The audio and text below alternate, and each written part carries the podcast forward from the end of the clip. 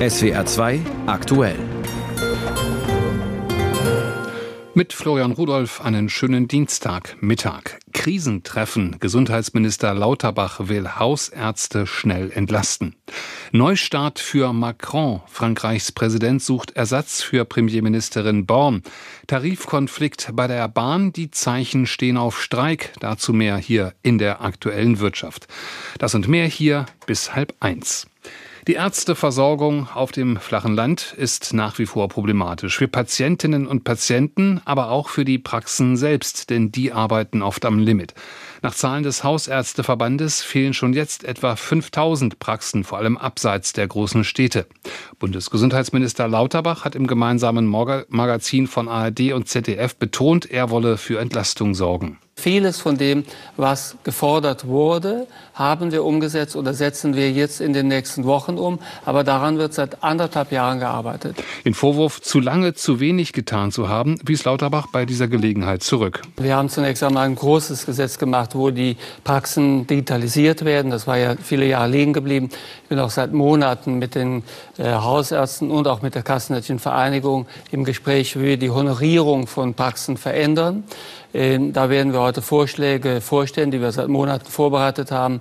Und äh, in Teilen sind diese Vorschläge ja sogar im Koalitionsvertrag schon geschrieben. Wir wollen zum Beispiel die Hausärzte entbudgetieren, wir wollen entbürokratisieren sagt Karl Lauterbach. Und heute trifft sich der SPD-Politiker mit Vertretern der Haus- und Kinderärzte und der Krankenkassen zu einem Krisengipfel. Wenn der nichts bringt, sollen die Hausarztpraxen aus Protest für eine Woche dicht bleiben, droht deren Verband. Über die Ausgangslage und die von Lauterbach anvisierte Therapie spreche ich mit dem Gesundheitsökonom David Matusiewicz. Er lehrt an der FOM Hochschule für Ökonomie und Management in Essen. Mit ihm habe ich vor der Sendung dieses Gespräch aufgezeichnet. Herr Matusiewicz, über Hausärztemangel auf dem Land berichten wir nun schon seit Jahren, aber wie prekär ist die Situation denn mittlerweile? Also tatsächlich ist es so, man muss da genau hinschauen, weil ich glaube, ich würde jetzt noch nicht von Versorgungsengpassen generell auf dem Land sprechen, aber wir haben natürlich eine zugespitzte Situation, die sich A durch Demografie triggert und durch das andere Thema ist natürlich ähm, Hausärzte haben A keine Nachfolge, das heißt die, die heute schon entsprechend ein bisschen älter sind, die finden einfach keine Nachfolge und auch keine medizinisch Fachangestellten Früher sagte man Sprechstundenhilfe. Das verschärft auch nochmal den Fachkräftemangel. Das heißt, da gibt es einige Herausforderungen. Was macht das Hausärzte-Dasein auf dem Land denn so wenig attraktiv? Also viele vergessen, ein Hausarzt, der ist ja nicht nur Hausarzt, sondern auch Familienvater oder Familienmensch und oder eben Mutter. Und die haben auch ein Privatleben. Und natürlich habe ich in einer Großstadt viel mehr Möglichkeit, mich zu entwickeln, kulturell und, und ähnliches. Und von daher, das Drumherum macht es natürlich schwieriger, Ärzte ans Land zu binden, weil wir wissen heute gerade die Medizinstudierenden, also die Jüngeren, die wollen sich nicht mehr wie früher jahrzehntelang an einen Standort binden. Und das alles führt dazu, da habe ich auch eine eigene Studie mal zu gemacht, dass eher Praxisgemeinschaften und Gemeinschaftspraxen, größere Verbünde in Großstädten attraktiver sind. Hm. Jetzt haben Sie gesagt, es gibt noch keinen Engpass, aber es gibt eben schon diese Probleme, die Sie da äh, geschildert haben. Ähm, warum wird da aber bislang so wenig unternommen? Ist das vielleicht nicht wichtig genug? Also das ist seit Jahren auf der Agenda. Also man hat ja bei Medizinstudierenden versucht, äh, wenn sie einen, keinen guten Numerus Clausus haben, dass sie sich verpflichten, aufs Land zu gehen, ne? zehn Jahre. Mhm. Dann haben viele das äh, irgendwie genommen, äh, gemacht und, und am Ende die Vertragsstrafe lieber in, in, in äh, Aussicht gestellt bekommen, anstatt aufs Land zu gehen. Das heißt, das Problem ist ja seit Jahren bekannt. Das ist ja jetzt nicht von heute auf morgen passiert, sondern ein stetiger inkrementelle Entwicklung. Nur es fehlt jetzt bislang an den Lösungsansätzen. Wie macht man das? Mhm. Und darüber müssen wir reden. Also konkrete Ideen, wie man jetzt Ärzte aufs Land bekommt. Und da gibt es zum Beispiel durch Telemedizin heute ganz gute Möglichkeit, Ärzte zuzuschalten, eine sogenannte ohne Arztpraxis in Anführungsstrichen durchzuführen, wo Pflegekräfte auch in ländlichen Regionen versorgen. Also man muss ein bisschen kreativer werden. Das gehört ja nun auch zu den Vorschlägen, die der Gesundheitsminister Lauterbach da heute in der Runde machen will. Aber aus Sicht der Hausärztevertretung scheint ja Geld vor allem ein Thema zu sein. Verdienen Hausärzte auf dem Land auch tatsächlich zu wenig? Also als Ökonom muss ich sagen, dieses Argument Geld ist äh, vorher jetzt bei Apotheken, jetzt bei Ärzten, immer mehr Geld ins System zu kippen, ist auch keine Lösung, weil dann wieder am Ende des Tage es doch wieder Geld fehlt. Also natürlich haben wir hier auch Inflation und, und höhere Kosten gehabt in den letzten Jahren. Aber wenn man sich anschaut, wenn ich mir jetzt bei Stepstone oder ähnliches einfach so Durchschnittsverdienste mal anschaue, verdient ein Arzt immer noch also in, der, in der Allgemeinmedizin um die 70, 80.000 im Jahr, hoch auf 100.000. Aber äh, das sind Durchschnittswerte. Ne? Das sind mhm. um die 90.000 Euro im Jahr und das ist jetzt ein Stundenlohn von knapp 50 Euro. Das ist jetzt nicht das Hungertuch. Ich verstehe aber im Vergleich auch zu anderen Fachärzten, dass da eine Gap da ist. Und ich glaube auch, Herr Lauterbach hat da auch äh, das eingesehen, dass auch im internationalen Vergleich gerade Hausärzte da äh, Nachholbedarf herrscht. Hm. Geklagt wird auch über Bürokratie. Warum ist vor allem das Abrechnungswesen da in den vergangenen Jahren so ausgeartet? Ja, das Problem ist, wenn Sie sich vorstellen, ich kenne ja auch viele Ärzte, auch Hausärzte in meinem Umfeld, wenn die mir sagen, David, äh, wir müssen erst mal zehn Programme hochfahren morgens und 45 Minuten unsere Praxis hochfahren, damit wir überhaupt arbeiten können und sind immer noch an irgendwelche alte Hardware gebunden, Konnektoren und so weiter. Ich glaube, wir machen uns mit unserem Datenschutz, Datensicherheitswahn in Deutschland selbst das Leben schwer und Ärzte sind die Leidtragenden, weil die zwischen teilweise schlechter Software, schlechten Hardware äh, und, und Anforderungen, Regulatorik bis hin zur Haftung gezwungen sind, damit klarzukommen. Und das ist in den letzten Jahren sehr schlecht gelaufen. Deshalb glaube ich, auch hier in Zukunft wird es cloud-basierte Lösungen geben, die viel einfacher sind, wie wir heute mit dem Smartphone gewöhnt sind, dass vieles einfach, bunt und von der User Experience gut ist. Ich glaube, in den nächsten Jahren wird es ja deutlich was verbessern, weil wenn nur 30, 40 Prozent der Zeit für Bürokratie aufgebracht wird, für welche Häkchen setzen, Patientenakten suchen, das kann es heute im Jahr 2023 nicht mehr sein mhm. oder 2024. Weniger Bürokratie, das hat der Gesundheitsminister Lauterbach ja auch ähm, den äh, Hausärzten in Aussicht gestellt, auch für das Treffen heute. Und äh, auch die Telemedizin haben Sie ja schon angesprochen als Möglichkeit. Äh, die Honorarobergrenzen aufheben. Sie sagen, Geld ist nicht alles. Setzt Lauterbach denn zumindest aus Ihrer Sicht da an den richtigen Stellschrauben an? Ja, ich glaube punktuell schon. Also man muss halt praxisrelevant eben da dran gehen. Und ich glaube, wir haben ganz große Themen in den Arztpraxen, das ist das E-Rezept, elektronische Patientenakte. Wenn das schon gelöst werden würde, und wir reden ja seit 20 Jahren, Lauterbach hat unter Ulla Schmidt damals vor 20 Jahren über schon elektronische Patientenakte gesprochen. Wenn wir das einfach nur umsetzen würden, wäre schon sehr viel erwiesen. Und diese 60 Tage Papierkram, das, wenn das schon runterfällt, haben wir 60 Tage mehr Zeit für Patient oder der Hausarzt mehr Zeit für sich selbst. Sagt der Gesundheitsökonom David Matjusewitsch von der FOM Hochschule für Ökonomie und Management in Essen. Die Bauernproteste, die gehen auch heute bundesweit weiter mit Mahnwachen, Blockaden und Sternfahrten. Das Ganze aber in abgespeckterer Form als gestern zum Auftakt. Gestern war auch der Präsident des Deutschen Bauernverbandes, Joachim Ruckwi, zu Gast hier bei uns im SWR-Tagesgespräch. Und bei dieser Gelegenheit hat er gesagt, Natürlich müssen wir uns um die Ernährungssicherung Sorgen machen. Wenn das so weitergeht, werden wir auf äh, klimaschädliche Importe von Lebensmitteln angewiesen sein. Schauen Sie mal auf den Schweinesektor. Wir haben in den letzten zehn Jahren den Schweinebestand um rund sieben Millionen Tiere abgebaut. Gleichzeitig hat Spanien um 9,2 Millionen aufgestockt. Wir haben diese Veränderung, diese Verlagerung schon und diese Vorschläge hätten einen Turbo-Effekt im negativen Sinn auf den Strukturwandel sagt Joachim Ruckwied, der Präsident des Deutschen Bauernverbandes. Aber stimmt das so? Müssen wir bald tatsächlich Schweinefleisch aus anderen Ländern importieren? Wo Deutschland doch europaweit noch immer der zweitgrößte Produzent von Schweinefleisch ist und auch bei rückläufigem Konsum Schwein immer noch das beliebteste Fleisch hierzulande ist. Die Einordnung dazu von Janina Schreiber aus unserer SWR Umweltredaktion. Statistisch gesehen stimmt das Stand heute nicht. Denn nur an realen Zahlen gemessen führen wir immer noch mehr Schweinefleisch in andere Länder aus, als wir importieren. Deutschland hat einen Selbstversorgungsgrad von 126 Prozent. Bedeutet, wir produzieren hier mehr Schweinefleisch, als wir eigentlich verbrauchen. Also können wir einen Teil exportieren. Das sind vor allem die Körperteile der Schweine, die wir hierzulande nicht so gerne essen. Also Schweinefüße, Schnauzen und Schwänze sowie die Innereien. Aber zuletzt haben wir weniger Schweinefleisch in andere Länder exportiert. Ein Grund dafür könnte sein, dass der Markt in China unsere Schweine nicht mehr hat einführen wollen.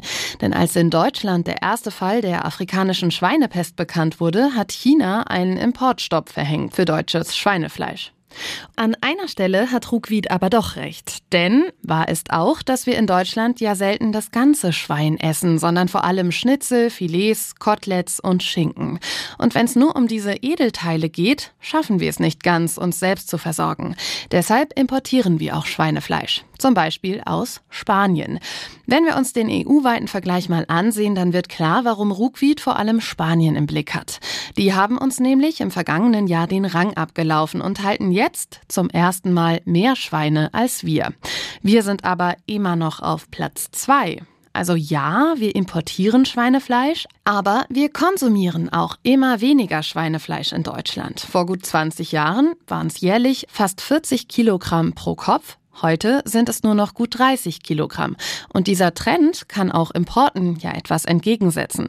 Von daher drückt Trugwied da eine Sorge aus, die sich so zumindest heute noch nicht niederschlägt und nicht nur von der Politik, sondern ganz aktiv auch von uns Verbraucherinnen beeinflusst werden kann, indem wir a. auf die Herkunft des Schweinefleischs achten und b. auf die Haltungsbedingungen.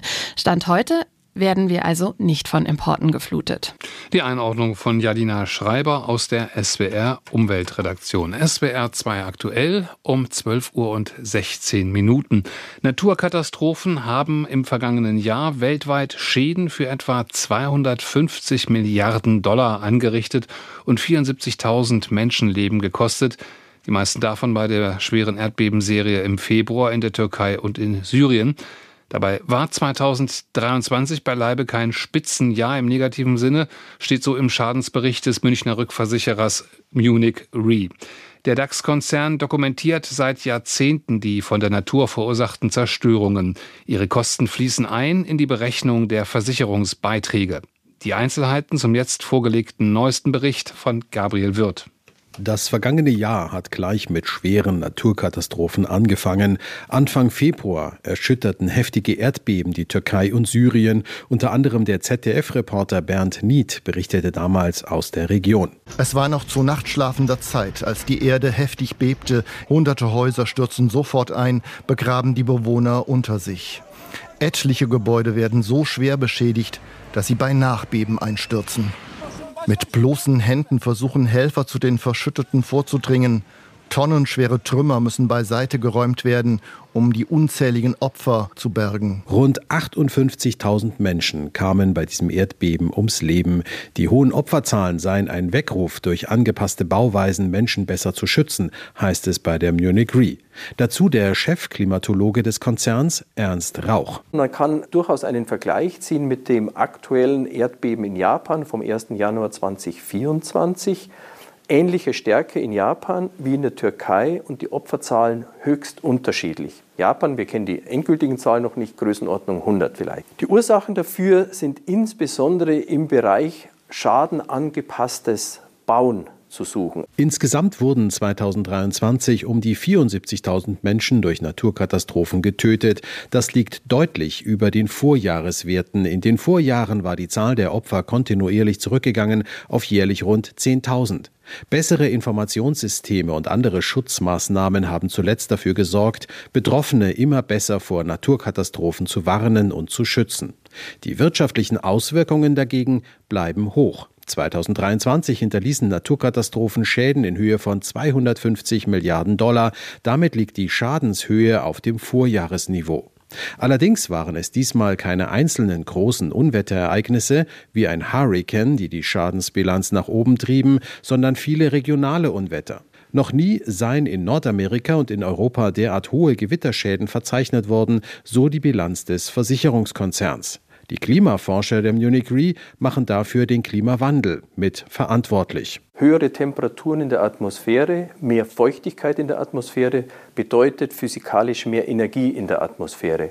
Und diese Energie kann sich entladen, beispielsweise durch Gewitterereignisse, insbesondere aber auch das Thema Hagel spielt hier eine Rolle und das Thema lokale, regionale Starkniederschläge. Früher hatte man diese Ereignisse als Nebengefahren bezeichnet. In der Zwischenzeit haben sie den Status und die Dimension von Großschadenereignissen erreicht. Insgesamt zahlten die Konzerne weltweit 95 Milliarden Dollar für Naturkatastrophen. Auf der einen Seite viel Geld. Allerdings zeigt es auch, dass ein Großteil der Schäden nach wie vor nicht versichert ist. Und wer jetzt darüber nachdenkt, sich gegen solche Gefahren zu versichern, der muss voraussichtlich mit höheren Preisen rechnen, nicht nur wegen der zuletzt gestiegenen Baukosten, denn immer dort, wo das Risiko steige, spiegle sich das auch in den Prämien wieder, meint dazu Ernst Rauch vom Rückversicherer Munich Re. Die NRA, das ist die National Rifle Association, die wurde vor mehr als 150 Jahren in den USA gegründet. Und zwar als eine Organisation, die sich um das Sportschießen und das Schusswaffentraining kümmerte. Aus diesem quasi Sportverband ist die mächtige Waffenlobby geworden, die überall mit Geld und Propaganda mitmischt, wo gewählt wird, auch wenn sie vordergründig als Ziel angibt, die US-amerikanische Verfassung zu schützen, vor allem den sogenannten zweiten Zusatzartikel, der das Recht aller US-Bürger auf Erwerb, Besitz und Weitergabe von Waffen legitimiert. Seit einiger Zeit aber ist diese NRA nun schon in einen Korruptionsprozess verwickelt, der gerade zum Rücktritt des langjährigen CEOs Wayne LaPierre geführt hat. Über das Verfahren berichtet unsere New York-Korrespondentin Antje Passenheim. Praktisch kopflos tritt die mächtigste US-Waffenlobbygruppe in Manhattan vor Gericht. Trotz seines kurz zuvor angekündigten Rücktritts erscheint auch Wayne LaPierre persönlich. New Yorks Generalstaatsanwältin Letitia James hat klargemacht, dass sie den Prozess mit oder ohne ihn an der Spitze wie geplant durchziehen werde.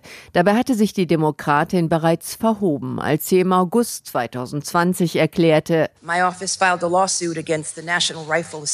mein Büro hat eine Klage gegen die National Rifle Association erhoben, um die Organisation zu zerschlagen. Die Zerschlagungspläne hat bereits ein Gericht durchkreuzt. Die Vorwürfe reichten nicht dafür aus, doch sie tun es, um führende Gesichter der mächtigsten Waffenlobby der Welt an ihrem Gründungsort New York vor ein Geschworenengericht zu bringen. LaPierre und drei weitere, teils ehemalige hochrangige NRA-Vertreter sollen Mitgliedsbeiträge und Spenden in Millionenhöhe für private Ausgaben abgezwackt haben. New Yorkerin James will zeigen, auch eine NRA ist in den USA, wo sich 40 Prozent aller Schusswaffen der Welt befinden, nicht unantastbar. Der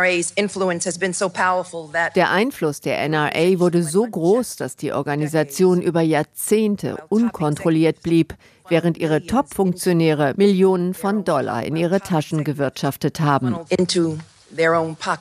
Besonders kräftig soll das Gesicht der Non-Profit-Organisation zugelangt haben, Wayne LaPierre, derjenige, der den Verband mit rund fünfeinhalb Millionen Mitgliedern vom harmlosen Sportschützenverein zur aggressiven politischen Kampfmaschine gebracht hat. The NRA stands, we fight and we win. Der frühere Demokrat Lapierre ist ein beinharter Unterstützer des Trump-Lagers und in seiner Haltung zu Waffen oft drastischer als der Ex-Präsident selbst. Der Prozess soll bis zu zwei Monate dauern. Bis dahin wird die NRA voraussichtlich einen neuen Boss haben. Der Bericht von Antje Passenheim aus New York. In Frankreich war die spannende Frage, wer neuer Premierminister wird. Gestern hat Präsident Macron den Austausch an der Spitze seiner Regierung mitgeteilt. Die bisherige Premierministerin Elisabeth Born gab ihren Rücktritt bekannt. In den eineinhalb Jahren seit Beginn der zweiten Amtszeit ist Macron auf Stimmen der Opposition angewiesen, weil er keine eigene Mehrheit hat. Borns Aufgabe war es deshalb, besonders umstrittene Entscheidungen wie die Rentenreform oder Endabstimmung durchzudrücken. Bei einem weiteren Schlüsselvorhaben, dem neuen Einwanderungsgesetz, gab es vergangenen Monat dann Schwierigkeiten. Wir sprechen über die Suche nach einem neuen Premierminister oder Premierministerin mit unserer Korrespondentin in Paris, Julia Borutta. Frau Borutta, und da ist gerade eine Entscheidung gefallen. Ähm, Herr Attal soll es werden. Wer ist das? Ja, in der Sekunde sozusagen kam die Nachricht. Gabriel Attal, 34 Jahre äh, jung, der Bildungsminister. Er ist erst seit sechs Monaten Bildungsminister, hat aber schon reichlich Erfahrung in der Regierung äh, gesammelt. Zuvor als beigeordneter Minister für den Staatshaushalt. Da hat er auch starke Auftritte gehabt im Parlament bei der Verteidigung der Rentenreform äh, und zuvor eine Weile als Regierungssprecher. Also er ist gestellt, trotz seiner jungen Jahre. Er kommt ursprünglich von den Sozialisten, äh, gilt aber als enger Vertrauter von Macrons und äh, Philosophie, von Macron selbst und seiner Philosophie dieses, dieser Republik en Marche, einer Partei äh, der Mitte. Noch im Dezember hat äh, Macron äh, über Attal gesagt, es sei ein sehr effizienter, mutiger Politiker, äh, der für Höheres berufen sei. Also wir können davon ausgehen, dass er schon länger mit dem Gedanken spielt, Attal auf den Posten des Premierministers zu setzen. Ordnen Sie ein, wofür steht er? Was haben wir von ihm zu erwarten? Tja, wofür steht er? Also er steht sicherlich erst einmal für einen Politikertyp der äh, Entschlossenheit, äh, jemand, der nicht lange fackelt. Als solcher hat er sich hier auch als Bildungsminister präsentiert. Er hat gleich zu Beginn seiner Amtszeit äh, als Bildungsminister äh, sehr populäre Maßnahmen äh, getroffen. Zum Beispiel hat er das Abaya-Verbot an Schulen durchgedrückt. Damit hat er sich vor allem Sympathiepunkte bei den Rechten äh, eingeheimst. Äh, und äh, ja, er ist im Grunde genommen ein sehr erfolgreicher Ankündigungsminister. Äh, sehr eloquent, aber die Kritiker von Attal sagen, er hat ja überhaupt keine Bilanz vorzuweisen bisher und das gilt es jetzt eben abzuwarten. Ist er wirklich jemand, der integrativ arbeiten kann, der nicht nur auf eigene Rechnung arbeitet, sondern sich in den Dienst der Regierung stellt und der auch in der Lage sein wird, sich von Macron ein Stück weit zu emanzipieren, denn er verdankt seine ganze Karriere im Grunde genommen der letzten sechs, sieben Jahre dem Präsidenten. Noch nicht ganz anderthalb Jahre nach der äh, letzten Wahl, jetzt also eine komplette Regierungsumbildung. Warum ist die notwendig? Notwendig geworden? Die ist aus Sicht von Macron notwendig, weil er irgendwo in der Falle sitzt. Also er hat zwar eine Mehrheit, aber keine absolute Regierungsmehrheit. Das macht das Regieren schwierig. Ähm, er hat mit seiner Strategie sowohl der Linken als auch der Rechten etwas anzubieten, das berühmte en même temps, die Gleichzeitigkeit sich irgendwo verloren und ist in einen Zangengriff der Linken und Rechten geraten. Macron, das haben wir sowohl bei der Rentenreform als auch bei dem Immigrationsgesetz gesehen. Jetzt hat er beim Immigrationsgesetz sehr viele Zugeständnisse an die Rechte und Extremrechte gemacht und diese Regierung wirkt nach diesem schrecklichen auch inneren Konflikt, weil da natürlich längst nicht alle mit einverstanden waren, irgendwie zerzaust, äh, erschöpft und da versucht Macron einen neuen Neuanfang. Der wirkt aber ziemlich verzweifelt, wenn man zum Beispiel Berater im Élysée-Palast hört, die sagen, der Präsident wolle einen, ein Semikolon setzen und eine neue, neue Luft seiner Amtszeit geben, äh, ähnlich wie bei einer äh, Musikpartition. Also das sind alles sozusagen Begriffe völlig jenseits der Politik, sehr poetisch und man fragt mhm. sich ja, das klingt eigentlich eher nach Verzweiflung. Wie ist es stets um das Ansehen, die Beliebtheit Macrons aktuell? Also er äh, dümpelt in Bereichen, in, die, die früher eigentlich kaum denkbar waren. Wenn es zum Beispiel um den Wert äh, des Vertrauens in den Präsidenten geht, dann äh, liegt das mittlerweile bei 27 Prozent der Franzosen, die ihm noch vertrauen. Im Mai 22 stand dieser Wert noch bei 40 Prozent. Ähm, das heißt, er wirkt auf viele Menschen hier in Frankreich als zu zögerlich, ähm, als jemand, der irgendwo seinen Kompass verloren hat. Und mhm. auch das ist etwas, was Macron sicherlich durch die Regierungsumbildung ändert ändern will. Unsere Paris-Korrespondentin Julia Borutta. Und die aktuelle Wirtschaft. Da geht es um die Bahn. Die hat nämlich verloren. Das Arbeitsgericht in Frankfurt hat gestern Abend den Eilantrag abgelehnt, mit dem der geplante GDL-Streik gestoppt werden sollte. Heute verhandelt in nächster Instanz das Landesarbeitsgericht ab 17 Uhr. Wann eine Entscheidung fällt, wissen wir noch nicht. Bis dahin gilt, es darf gestreikt werden. SWR-Wirtschaftsredakteur Michael Wegmar, hat denn ein Gericht überhaupt schon mal einen Bahnstreik gestoppt? In den vergangenen Jahren nicht. Es gab auch 2014 und 2021 solche Eilanträge der Bahn, um einen Streik noch abzuwenden, und beide Male hat die Bahn auch verloren. Im vergangenen Jahr gab es den Fall, dass ein Gericht in Hamburg entschieden hat, zumindest der Elbtunnel muss im Notbetrieb offen bleiben als Verkehrsknotenpunkt, aber auch da ist ein Streik nicht komplett gestoppt worden. Das Streikrecht ist immer ein hohes Gut, das wird auch vor Gericht immer wieder betont, und die Grenzen sind sehr weit gefasst. Ein Streik muss verhältnismäßig sein, das ist natürlich sehr dehnbar und er darf keine politischen Ziele verfolgen, sondern nur solche, die in einem Tarifvertrag zu regeln sind. Und das gilt ja aktuell für die GDL. Weniger arbeiten im Schichtbetrieb bei vollem Lohnausgleich. Darum geht's. Das ist die Kernforderung. Was erwartet uns ab morgen, wenn es zum Streik kommt? Wie umfassend wird er sein? Ja, ganz genau genommen fängt der Streik schon heute an im Güterverkehr ab 18 Uhr. Der kommt in der Berichterstattung immer so ein bisschen hinten dran, aber auch da waren die Auswirkungen beim letzten Streik massiv. Ein paar hundert Güterzüge, die stammten und nicht rechtzeitig liefern konnten. Und ab Mittwoch dann, 2 Uhr, also früh morgens, soll der Personenverkehr bestreikt werden und Streikende für beide Freitag 18 Uhr. Die Bahn stellt wie immer einen Notfahrplan auf, setzt längere Züge ein mit mehr. Das bedeutet aber in der Regel trotzdem, dass im Fernverkehr rund 80 Prozent der Verbindungen ausfallen. Und im Nahverkehr ist es sehr unterschiedlich. In vielen Regionen fährt bei solchen Streiks gar nichts mehr, keine S-Bahn, kein Regionalexpress. Aber in einigen Bundesländern, auch in Baden-Württemberg und Rheinland-Pfalz, da fahren private Bahnunternehmen für kürzere Strecken und die haben angekündigt, dass sie nicht vom GDL-Streik betroffen sein werden. Schauen wir noch ganz kurz auf den DAX. Der steht heute leicht im Minus 0,2 Prozent, 16.680 Punkte.